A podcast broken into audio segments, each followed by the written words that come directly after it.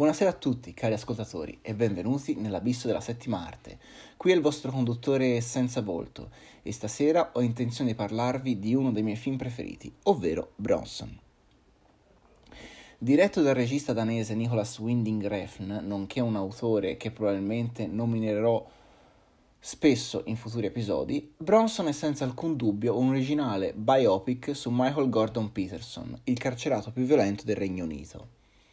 L'opera descrive inizialmente la sua infanzia caotica e violenta che sfocia in una rapina ad un ufficio postale, da cui, una volta arrestato e giudicato colpevole dalla legge, comincerà la sua ascesa istintiva, assumendosi il soprannome di Charlie Bronson e culminando in una pura ultraviolenza tra tutte le prigioni dello Stato. Non voglio affatto dileguarmi troppo sulla trama, anche perché personalmente ritengo che non sia il punto chiave dell'opera in questione.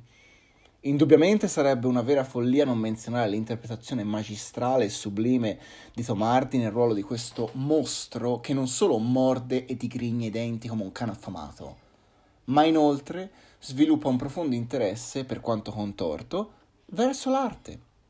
Mostrato nella sua crudezza, Bronson diviene un'alchimia tra uno spirito dionisiaco e un apollineo, che è possibile rivedere in personaggi simili come il giovane ribelle Alex DeLarge o il raffinato psichiatra Hannibal Lecter. Però, a differenza da quest'ultimi, per tutta la sua vita Charles voleva solo essere famoso. Attraverso una rottura della quarta parete, che definirei molto teatrale tra l'altro, lui afferma che non sapeva né cantare né recitare, ma sentiva una vocazione che lo ha sempre spinto ad agire. Inutile dire che questa sua vocazione non gli garantirà mai la libertà e riguardo a questo, a differenza del Beniamino citato prima, Bronson non si preoccupa minimamente.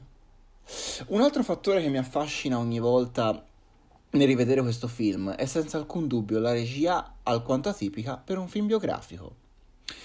A differenza delle sue precedenti pellicole, come la trilogia dei Pusher, Refn comincia ad abbandonare il suo stile realistico e, ponendo il protagonista sul palco di un teatro affollato, adotta invece una prospettiva surrealista, con cui ricalca molte delle sue opere più recenti, come Solo Dio Perdona o Venion Demon. A mio parere, anche la continua alternanza tra scene violenti, e alcune comiche, se non addirittura grottesche, risaltano molto questo stile, che manifesta i primi segni di vita appunto all'interno di questo film.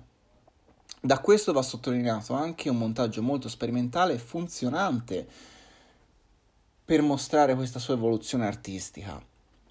Inoltre, a differenza di un tipico film biografico, Refn non si prende la briga di dare molta importanza ad un ordine cronologico degli avvenimenti rappresentando così la successione di eventi come se fossero passati mesi anziché degli anni. Per quanto riguarda la fotografia, le atmosfere sono spesso ambivalenti, con una forte inquietudine caratterizzata da, da folte ombre e un uso alternato tra il rosso e il nero, e con un senso di tranquillità da luci delicate e colori chiari, ma allo stesso tempo accesi. Il tutto viene accompagnato da una colonna sonora che intervalla tra il rock psichedelico e musica classica. Infine mi sembra inutile ricordare la sceneggiatura scorrevole che non fa annoiare lo spettatore.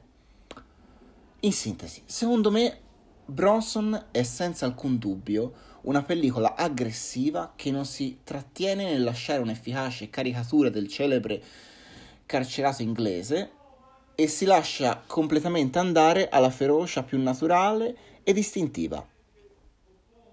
Spero che abbiate gradito questo episodio e che stiate tutti bene con questa pandemia in cui ci troviamo tutti, reclusi in casa ovviamente.